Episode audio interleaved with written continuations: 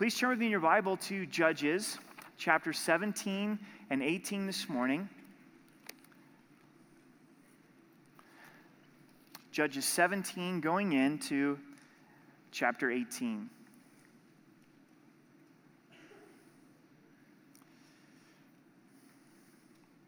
Let's pray together. Father, as we hear the pages of our Bibles turning, we open up our hearts to you. We want to have ears to hear what your Spirit saying through your word. Father, would you send your Holy Spirit to lead us and guide us in truth? Please just set me aside and give me grace and clarity and strength in teaching your word. Those things that are on our minds this morning, that are weighing down our hearts, we just give them to you. We pray that we could see the importance of doing what's right in your eyes. In Jesus' name, amen. If you would focus your attention on verse 6 of chapter 17, we get our theme verse this morning. This is verse 6 of chapter 17. In those days, there was no king in Israel. Everyone did what was right in his own eyes. This is the first time this phrase is used in the book of Judges, and it sums up the 400 year period. Everyone did what was right in his own eyes. There was no king, there was no leadership. They departed from the fear of the Lord. They departed from doing what was right in God's eyes, and everyone was their own boss. I think that we see the parallels to our own culture when I was praying about what book that we should go through, it really hit me that what was happening in the time of the judges is also happening in the time that we live in. It's everywhere, it permeates every aspect of society that I'm just going to do what's ever right in my own eyes. And if it feels good, then it must be right. There's no morality, there's no right and wrong, and we're be expected to then live in, in this fashion. What we found in the book of Judges is it leads to an absolute disaster, doesn't it? And if you're not convinced of that yet, stick with us for the last few weeks of Judges. We're going to see that just the society begins to unravel from the core because it's self focused, it's self rule. And that's why we've entitled this study, I Rule, because it shows us the damage when we put ourselves in control and authority of our own lives. So, these two chapters that we're going to go through this morning, it focuses on one character named Micah, and we see what will happen and the destruction that takes place in our lives when we choose to do what's right in our own eyes instead of doing what's right in God's eyes. So, let's look in verse 1 of chapter 17. Now, there was a man from the mountains of Ephraim whose name was Micah, and he said to his mother, Micah becomes the chief character in our story, in the storyline this morning. So he's speaking to his mom. The 1,100 shekels of silver that were taken from you, on which you put a curse, even saying it in my ears, here is the silver with me, I took it. So he robbed from his mom 1,100 shekels of silver. She apparently put some kind of curse upon that silver, some kind of spell upon that, that silver. And the son decides, well, I'm going to return this money back to my mom. To get a frame of reference of how much money 1,100 shekels of silver is, is in a few more verses, we'll find that a good wage for a year's worth of work was 10 shekels of silver. A whole entire year of work, 10 shekels of silver. And this family has 1,100 shekels of silver. This is a great fortune tons of money that has been entrusted to him, the son decides that he's going to take it and he's going to steal it. Maybe you've observed this. A lot of times in families where there's great wealth, instead of it leading to unity inside of the family, it leads to division.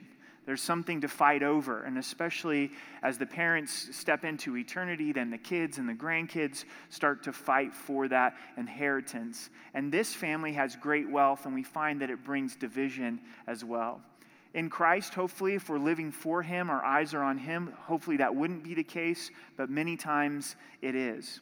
Continuing in verse 2, and his mother said, May you be blessed by the Lord, my son. This is an interesting response, isn't it? Her son is just stolen from her, and then she says, May you be blessed of, of the Lord. We don't find her speaking truth into her son's life. We don't, we don't find her confronting the stealing. We find her doing what's right in her own eyes.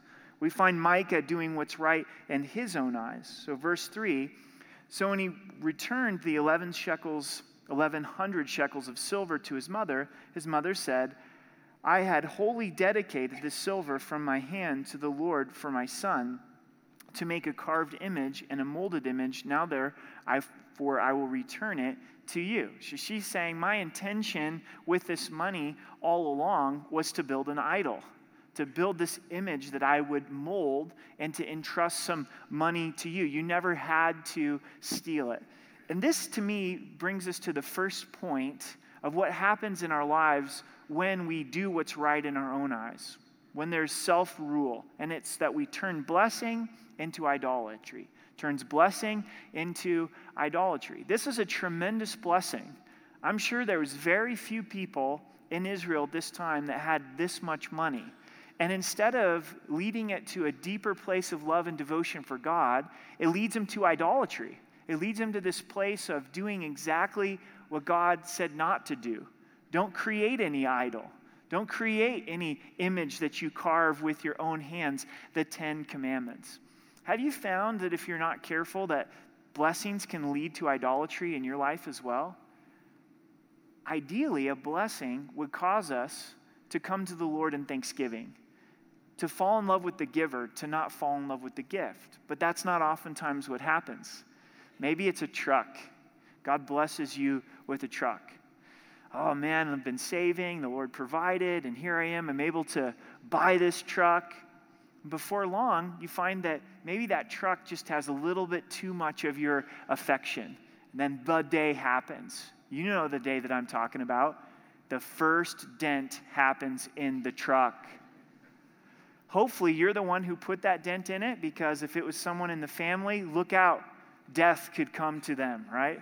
Because they have messed with this amazing gift that, that I've been given. And before long, this blessing that God has given to us to bring us to a place of God, just thank you. I know that I didn't necessarily need this truck, but you, you gave me the desires of my heart, and I want to honor you with this truck. And that's where we begin, but then it becomes something where it's mine and I've got to maintain it. And oh no, it got a dent and it got scratched. Maybe going through a season of being unemployed or underemployed or coming out of college and longing for a stable job.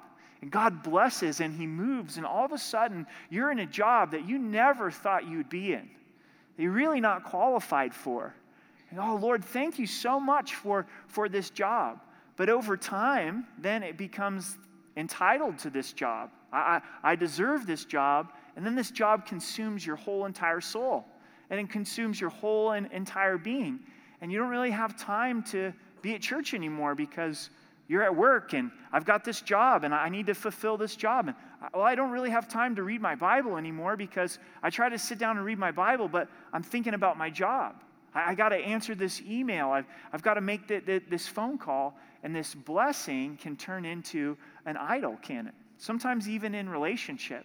God blesses with a, an amazing godly spouse, some, some wonderful children. And before we know it, we've elevated them and we've put them to a place where they're above the Lord. Your spouse can never be Jesus for you.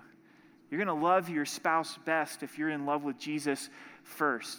I know it happens to, to my heart, something I have to guard, guard myself. Each of these things that we'll talk about this morning, I, I see inside of, of myself. When the Lord blesses, worship Him in those blessings, but don't turn the blessings into an idol. That's exactly what Micah and his mom do. They turn the blessing into an idol. In verse 4, thus he returned the silver to his mother then his mother took 200 shekels of silver and gave them to the silversmith, and he made it into a carved image and a molded image, and they were in the house of Micah. The man Micah had a shrine and made an ephod and household idols, and he consecrated one of his sons who became his priest. So Micah has the idol that was created from the silver, but he also has a shrine. He's got an ephod now. An ephod was given to the children of Israel for the priests to wear, specifically only the high priest. We're finding compromise entering in to a great degree. Then he decides, I'm going to take one of my sons and I'm going to consecrate him to be priest. It was only the sons of Aaron that were to be priests, and the Levites were to be the assistants to the sons of Aaron.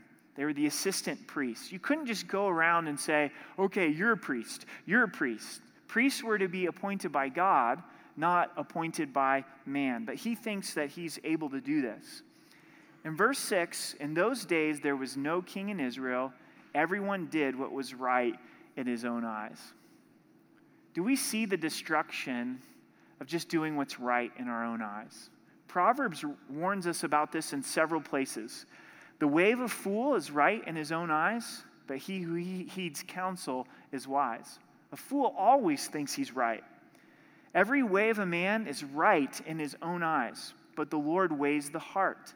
There's a way that seems right to a man, but the end is the way of death. Ever been there? So convinced that this was the right way in your own eyes, in your own perspective, but not seeking God's counsel, not seeking God's heart and God's wisdom, then it leads to death. Verse 7 Now there was a young man from Bethlehem in Judah, of the family of Judah. He was a Levite and was staying there. The man departed from the city of Bethlehem in Judah to stay wherever he could find a place. Then he came to the mountains of Ephraim, the house of Micah, as he journeyed.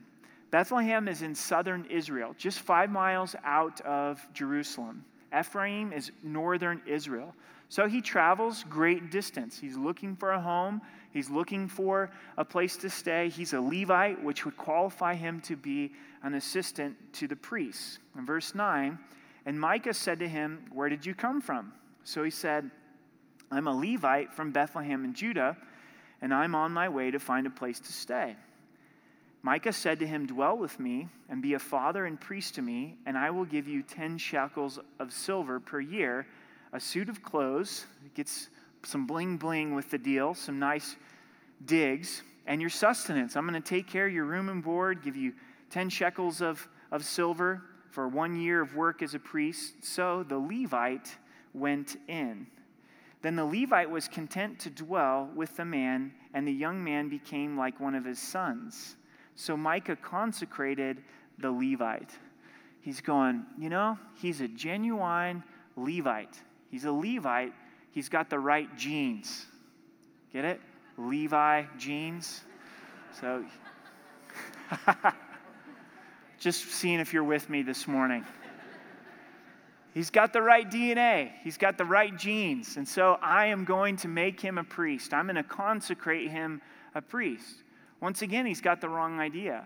He thinks he can just make his own religion that he can consecrate a, a priest without the Lord setting apart this man for God. And the young man became his priest and lived in the house of Micah. Then Micah said, Now I know the Lord will be good to me since I have a Levite as a priest. Isn't this interesting? Micah honestly believes God's going to bless him because he's got his token Levite. First, he wanted his son to be a priest, but he knows, okay, that's a little bit off base. You'd almost think if he was going to go into idolatry, that he would just depart from any biblical understanding. But that's oftentimes not the case. Here's another thing to consider that when we do what's right in our own eyes, we mix truth with inaccuracy. He mixes truth with inaccuracy, and this is part of the self deception. Because when we start to get away from doing what's right in His eyes, we go, Well, I went to church. And so, since I went to church, God's going to bless me, right? Or, you know what? I, I smoke pot, but I smoke pot while I read the Bible. I like to mix the two together, and I get some pretty crazy things out of it. It's pretty phenomenal. And some of you are going, well, why are you picking on pot? It's legal. Yeah, I know it's legal, but it's not necessarily biblical. And so let me try to explain that a little bit. Because in Ephesians, it tells us in chapter 5 to not be drunk with wine in dissipation, but to be filled with the Holy Spirit. God doesn't want any substance altering the work of the Holy Spirit in our lives. I'm not an expert on smoking pot. I, I, did grow up in Oregon, but by God's grace, I managed to stay away from it. So it was everywhere. But I don't have personal experience. But from what I read and understand, is that once you start to smoke pot, it immediately alters your state. It's not like drinking a beer, where someone has a beer and then you've got to have three, four, five before you get drunk. So I would encourage you, if you're in that place of saying, you know what, pot's a part of my life, and, and I really just want to mix it with the things of, of Scripture, is examine your heart, examine the Scriptures, see what's deeper there. Why do you need the pot?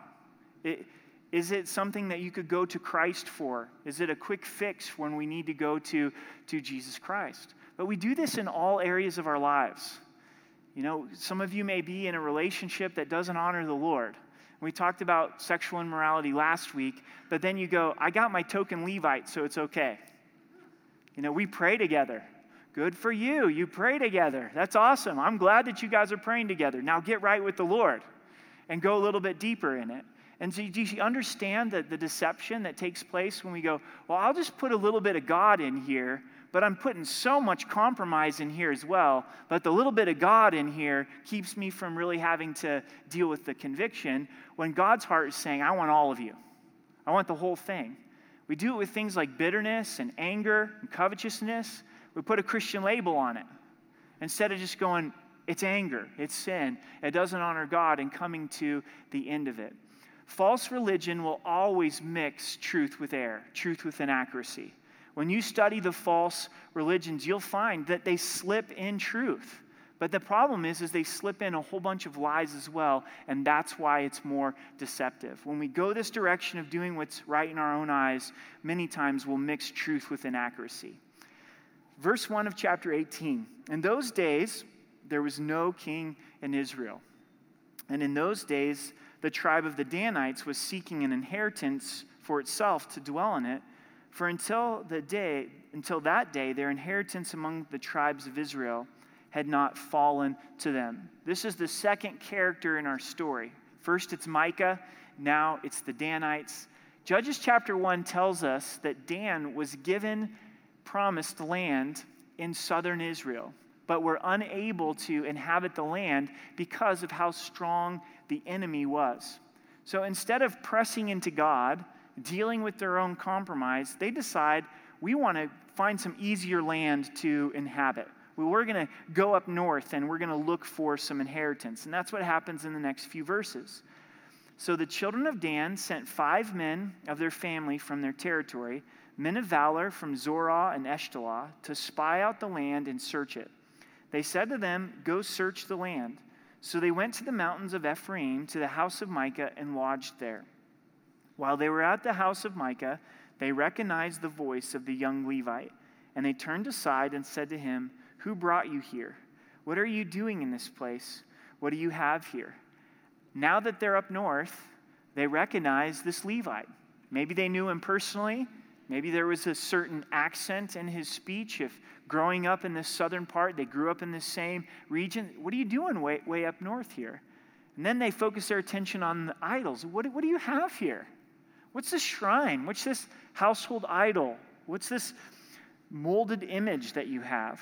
Verse 4 He said to them, Thus and so Micah did for me. He has hired me, and I have become his priest. Serving as a priest was a calling of God, not earning a paycheck. Jesus warned about a hireling. He said, don't, don't serve me just for what you can get. And this man, this young Levite, he is the quintessential hireling. He, he's in it for the money. In verse 5. So they said to him, Please inquire of God that we may know whether the journey on which we go will prosper. This shows how far off the Danites are. They're on a sinful mission. They're trying to go conquer land that God didn't give to them and they're asking a compromising Levite to go seek God for them. But in their mind, where they're at, this makes sense. Why, why don't you ask the Lord if we'll prosper? Maybe a better question is asking the Lord if it's His will, if this is what the Lord would desire. And the priest said to them, Go in peace. The presence of the Lord be with you on your way. He gave God's blessing wrongly. Go in peace. God's presence is with you. God's presence wasn't with them. He didn't consult the Lord, He didn't know. We need to be careful that we don't put God's blessing on things that He's not into. We say, God bless you. God, God be with you. God's into that. God honors that. He better be into what we're blessing. In verse 7 So the five men departed and went to Laish. They saw the people who were there how they dwelt in safety in the matter of the Sidonians, quiet and securely. There were no rulers in the land who might put them to shame for anything. They were far from the Sidonians, and they had no ties with anyone. So this is who they're going to target. They, they see this group of people that are isolated, that have no ties, and they think this is going to be an easy group for us to conquer. Verse 8 Then the spies came back to their brethren at Zorah and Eshtaol. They come back to southern Israel, and their brethren said to them, What is your report? So they said, Arise, let us go up against them, for we've seen the land, and indeed it's very good. Would you do nothing? Do not hesitate to go and to enter to possess the land. When you go, you will come to a secure people and a large land, for God has given it into our hands, a place where there's no lack of anything that is on earth. They're very quick to ascribe God to their actions. Verse 11 And 600 men of the family of the Danites went from there, from Zorah and Eshtaol, armed with weapons of war. Then they went up and encamped in Kiriath Jearim in Judah. Therefore, they call that place Mahaneh Dan to this day. There it is, west of Kiriath Jearim, and they passed from there to the mountains of Ephraim, and they came to the house of Micah. Seems like everybody stops at Micah's house. Here comes the young Levite, he stops at Micah's house. The five spies, they stop at Micah's house. They come back with the 600 men. Well, probably makes sense. He probably had a pretty nice house with all those shekels of silver. Verse 14 And the five men who had gone to spy out the land of Laish answered and said to their brethren, Do you not know that, that there are in these, in these houses an ephod, household idols, a carved image, and a molded image? Now there consider what we should do. You say, Hey guys, they got an ephod, they got idols, they got this. What do you guys think we should do? And you can see their minds starting to turn. So they turned aside there and came to the house of the young Levite man, to the house of Micah, and greeted him. The 600 men armed with the weapons of war, who were the, of the children of Dan, stood by the entrance of the gate. So picture this you've got the five spies, and right behind them are the 600 men who are armed for bear. Are you familiar with that expression? Some of you are like, no. So if you're going to go hunt bear, you've got to have a big rifle. You're armed for bear. You're armed for a battle. And these guys are armed for bear. And they're very intentional on what they're going to do next. In verse 17. Then the five men who had gone to spy out the land went up. Entering there, they took the carved image, the ephod, the household idols, and the molded image. The priest stood at the entrance of the gate with 600 men who were armed with the weapons of war. So not only is Micah doing what's right in his own eyes, his mom's doing what's right in her own eyes, but the Danites are doing what's right in their eyes. This is a short story to reveal the conditions of the heart of the whole nation of Israel. They just take whatever they want. Consider this doing what's right in our own eyes, self rule, takes at every opportunity. Takes at every opportunity. That's what we're going to do if we don't surrender to Jesus Christ. Our selfishness has its way. I was talking with a man in the church before service last night, talking to Mike, and he was saying, Isn't it interesting that you never have to teach any of your kids the word no? Did any of you guys teach your kids no? Did you ever teach them deception? Oh, you did? You, you taught you? No. Of course not. We don't teach our kids to lie. They do that all on their own. Do you teach your kids to be selfish? No, they, they do that on their own. Why? Because of our sinful nature. To be honest and to be transparent with you, every day that I wake up throughout the whole entire day, I battle my selfishness. I battle my sinful nature. I battle that part of me that just says, do what you want, get what you want, go after what you want. It's only Christ and what he's done upon the cross, as we sang this morning, the wonders of the cross, when I gaze at who he is, that he paid the price for me. Sometimes as we're singing worship, I'll, I'll stop and ponder the words and the lyrics. And there's a lyric this morning that hit me that he took our shame and turned it into his praise. Isn't that powerful? That's a gospel. We are forgiven. It, that, that's what's taken place for us. And when we look at what Christ has done and put our faith in Jesus Christ, it conquers my heart.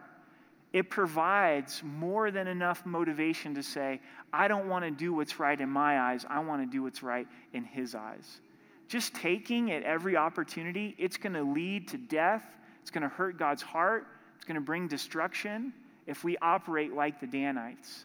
But when we surrender to the Lordship of Jesus Christ, it leads to abundant life. Not easy life, but abundant life, worthwhile life. A life that's filled with meaning and a life that's filled with purpose. But for me, it's a daily choice. Jesus taught us to daily take up our cross. What does that mean? It's denying selfishness. It's acknowledging this is my nature. This is the direction I'm going to go. It's going to be iPhone, iPad, me all the time, do it your way. You can find a lot of messages throughout culture to affirm that, that ideology.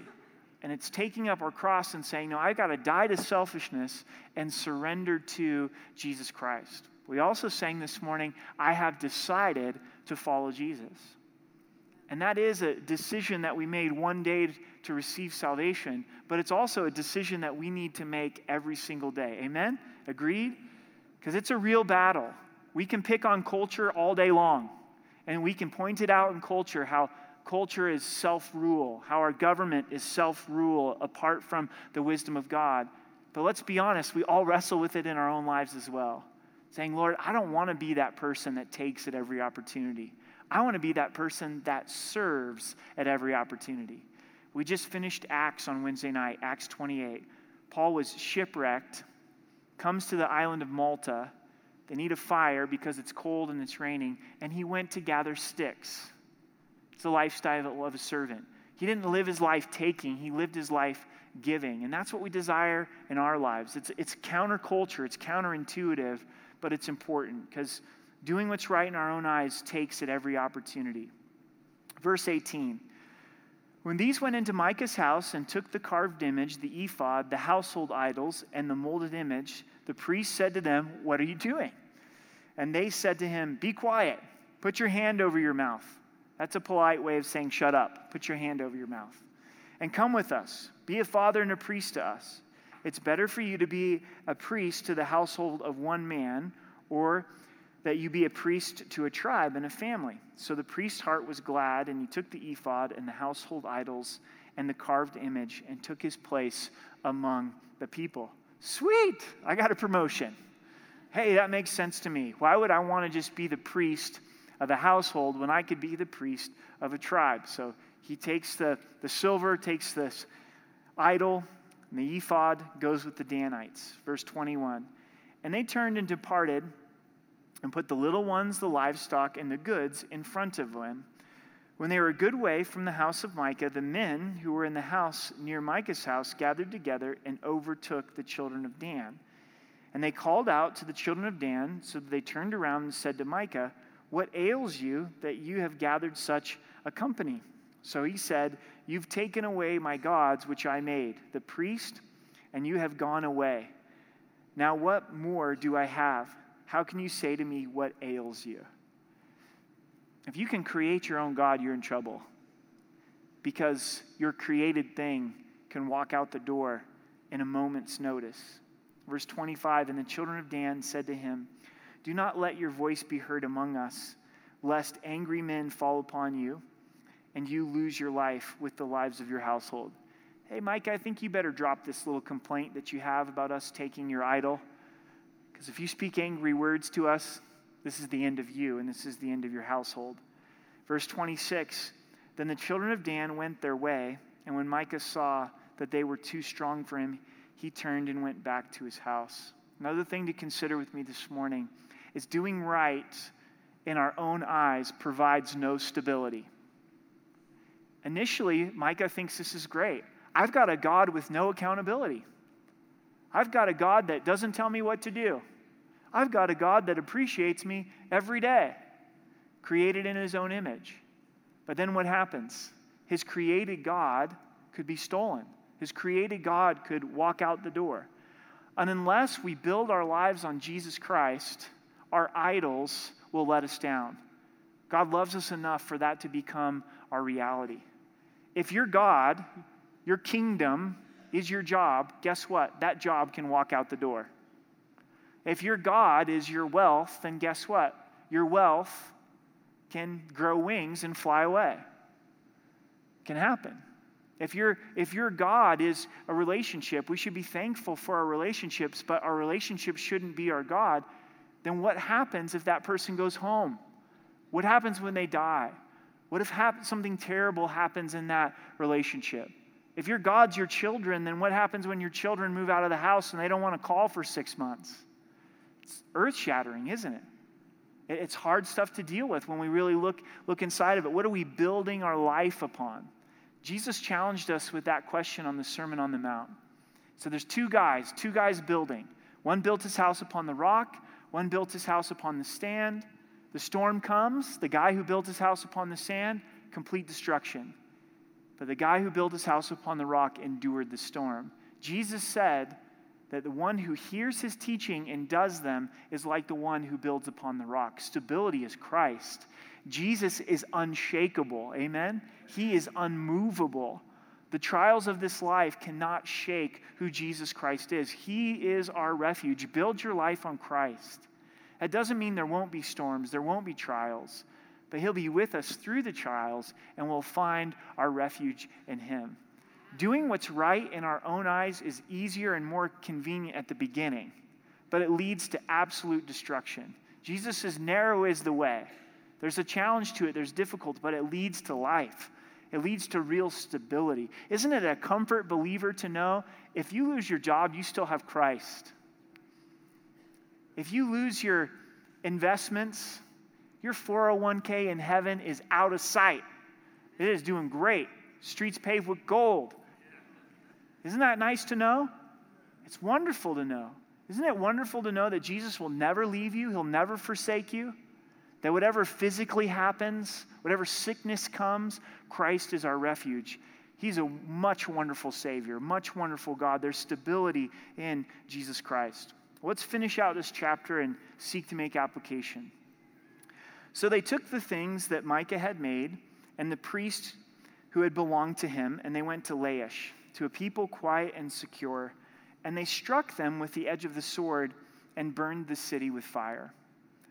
What's ironic with this, if you write down and read Deuteronomy chapter 12, is God said that if there was a Jewish city that had idols, that had idolatry, that that city was to be burned. The Danites deserved to be burned from God's perspective because of their own idolatry, but therein going to the city and burning these quiet and secure people and taking it for themselves. A lot of times when I'm really burned with someone else, it's probably because there's something in my own life that I need to deal with. Verse 28 There was no deliverer because it was far from Sidon, and they had no ties with anyone. It was in the valley that belongs to Beth Rehob. So they rebuilt the city and dwelt there and they called the name of the city Dan, after the name of, the, of Dan, their father, who was born to Israel. That's creative, right? Hmm, let's see. My name's George Foreman. I had a son. What should I name him? George Foreman. I had another son. What should I name him? George Foreman. Do you know, like, he had eight sons and he named them all George Foreman? It's like, George. No, George. No, no, George. Okay, we've got the city of Dan who was born to Israel. However, the name of the city formerly was Laish. They wanted their own identity. So finally they, they said, okay.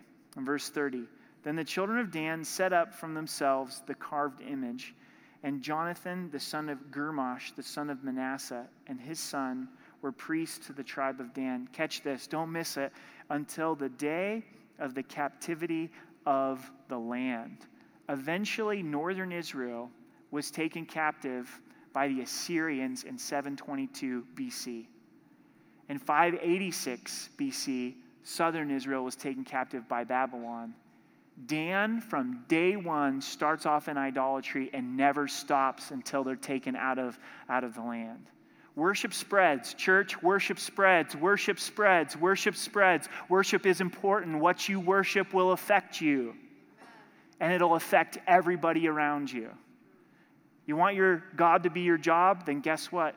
That's going to affect your family. That's going to affect your kids. They're going to be raised in an environment that the number one thing is your job. They understand. It's going to impact, it's going to go. One guy has a household idol, Micah. Oh, it's just in my house. Is it going to affect anyone? Is it going to bother anyone? Absolutely. It spreads to a whole tribe.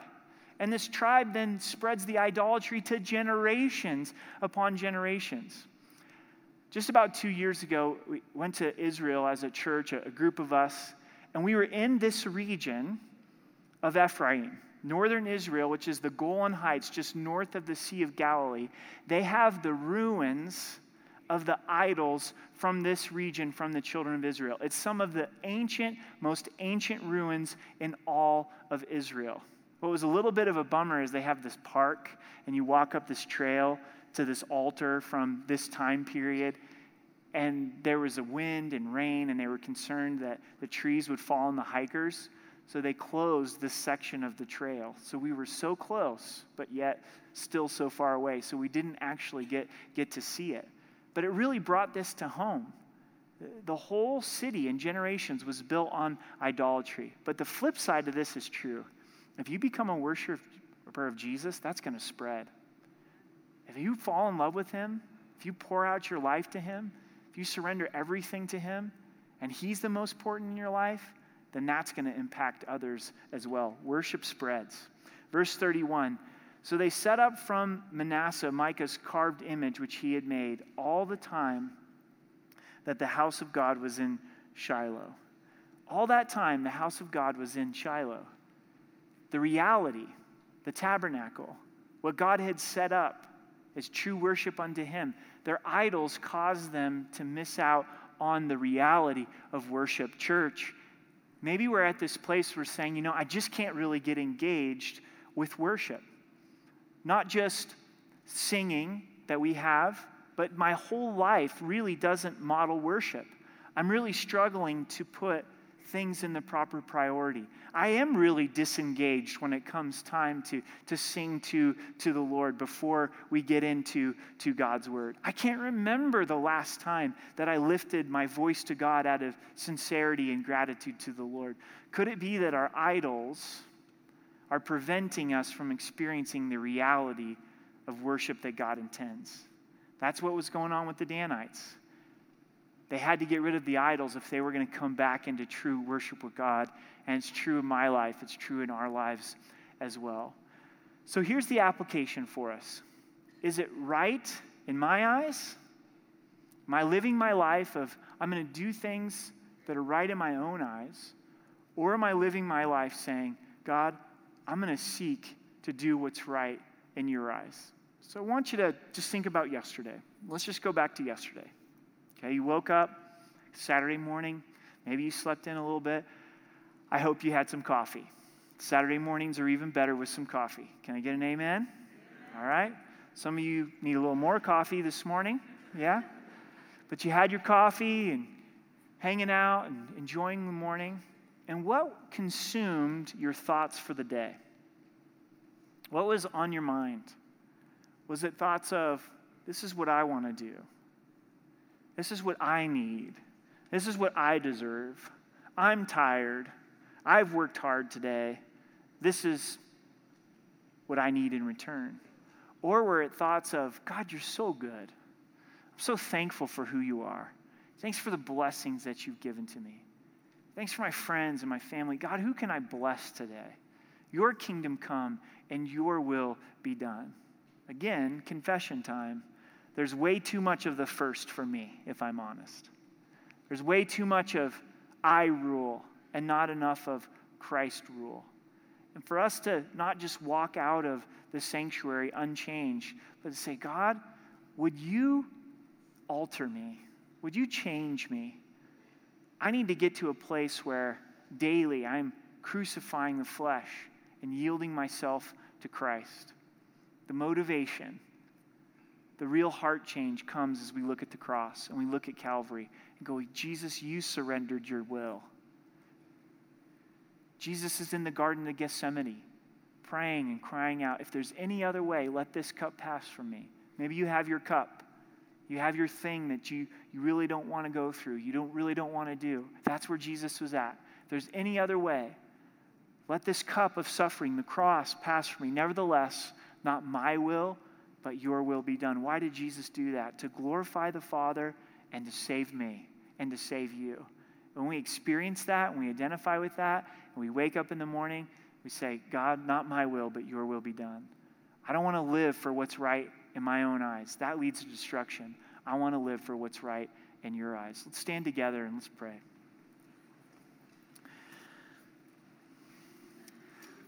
Father, we do ask that you would convict us, that you would change us. Lord, you see the selfishness in our hearts. You see those times when we want to mix idolatry with truth. And Lord, you, you see, you know. And Lord, we just confess to you that we want to turn away from doing what's right in our own eyes, to turn to you, to live, to do what's right in your eyes. Would you help us to apply your truth through the power of the Holy Spirit? In Jesus' name, amen.